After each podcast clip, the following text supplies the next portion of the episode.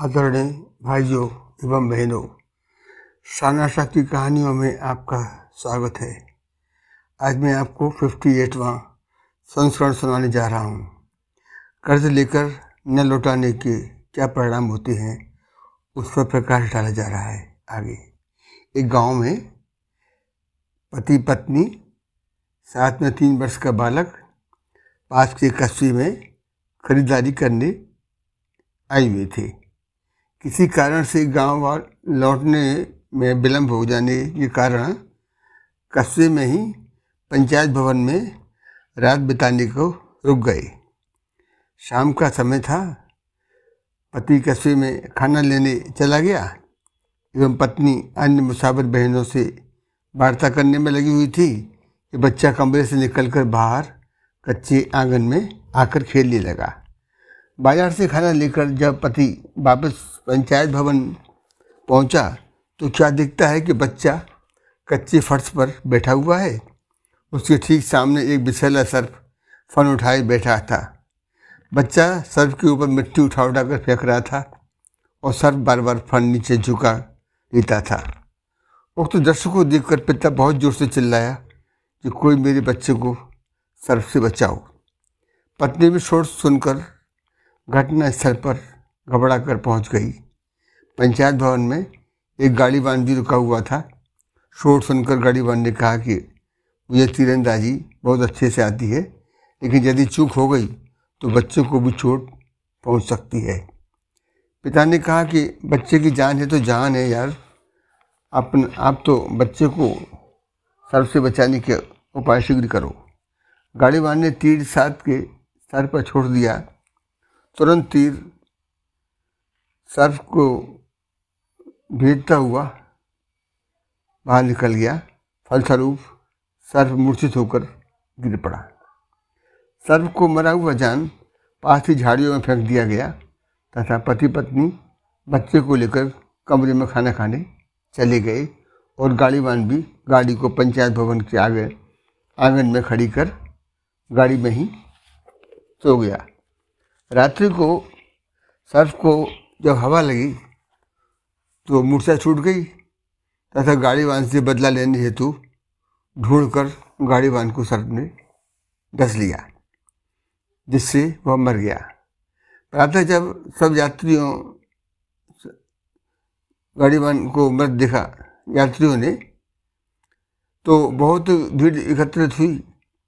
भीड़ में से एक मांत्रिक भी दिख रहा था। तब उसने कहा कि मैं इसको ज़िंदा तो कर सकता हूँ। यदि आप दस बारह वर्ष का सरल सा बालक बुलवा दो।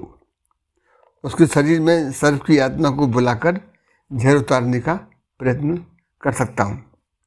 गाँव से एक बालक को बुलवाया गया। मंत्र ने मंत्रों के प्रभाव से सर्फ की आत्मा बालक के भीतर बुलवा दी। मांत्रिक ने सर्फ की आत्मा से जो बालक के शरीर में आ गई थी, पूछा कि आपने गढ़ीवान को क्यों डसा? प्रत्युत्तर में सर्फ की आत्मा ने कहा कि इसने अकारण ही मुझ पर तीर चलाया। इससे बदला लेने को मुझे इसको डसना पड़ा। मांत्रिक ने कहा कि बालक आपको मिट्टी फेंक रहा था, फिर भी बार बार फन झुका रहे थे। तब सर्फ ने बतलाया कि तीन दिन पहले मैं भी मनुष्य ही था। उस वक्त इससे मैंने तीन सौ रुपये उधार लिए थे, जो मैं चुका नहीं सका था। इसलिए मुझ पर बार बार मिट्टी फेंक कर धिक्कार रहा था। मांत्रिक ने कहा कि अब आप हमारी प्रार्थना पर इसका जहर निकाल जीवित कर दो। शर्त ने कहा कि ठीक है, लेकिन मेरी भी एक शर्त है कि मेरी ओर से दो जन्म की ब्याज सहित पाँच सौ रुपये इस बच्चे को दे दो। तो मेरा कर तो जाएगा। बदले में मैं गाड़ी वाहन का जहर खींच कर ज़िंदा कर देता हूँ। यात्रियों ने पाँच सौ रुपये इकट्ठे कर बालक के पिता को सौंप दिए और सर्प ने तुरंत गाड़ी वाहन के शरीर से जहर खींच उसे स्वस्थ कर दिया। बंधुओं, व्यर्थ खर्च से बचना चाहिए। अन्यथा सर्प की तरह कर्जा चढ़ाकर मरना पड़े और व्यर्थ ही अपमानित भी होना पड़े। क्या फ़ायदा? भाइयों, एवं बहनों, मेरी कहानी कैसी लगी? कृपया कमेंट्स देकर फॉलो भी करें। Thank you. आदरणीय भाइयों, एवं बहनों शानाशा की कहानियों में आपका स्वागत है। आज मैं आपको फिफ्टी एटवा संस्करण सुनाने जा रहा हूँ। कर्ज लेकर न लौटाने के क्या परिणाम होते हैं, उस पर प्रकाश डाला जा रहा है आगे। एक गाँव में पति पत्नी, साथ में तीन वर्ष का बालक, पास के कस्बे में खरीदारी करने आए हुए थे। किसी कारण से गाँव वाल लौटने में विलम्ब हो जाने के कारण कस्बे में ही पंचायत भवन में रात बिताने को रुक गए। शाम का समय था।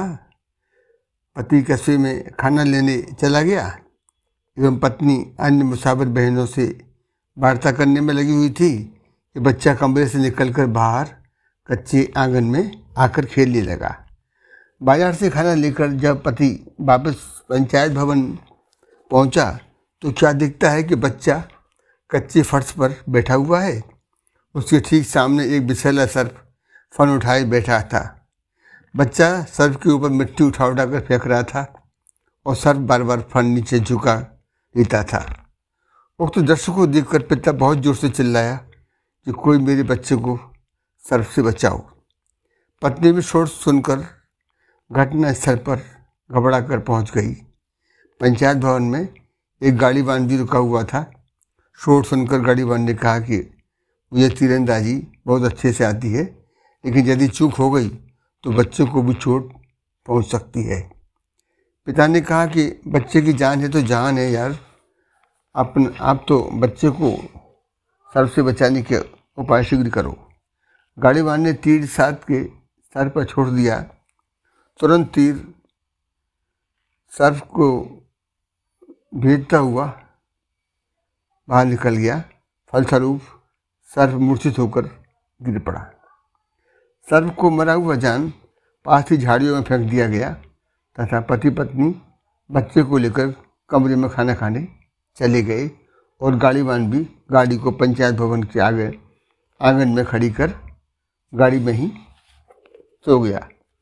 रात्रि को सर्फ को जब हवा लगी तो मूर्छा छूट गई तथा गाड़ीवान से बदला लेने हेतु ढूंढकर गाड़ी वाहन को सर्प ने डस लिया, जिससे वह मर गया।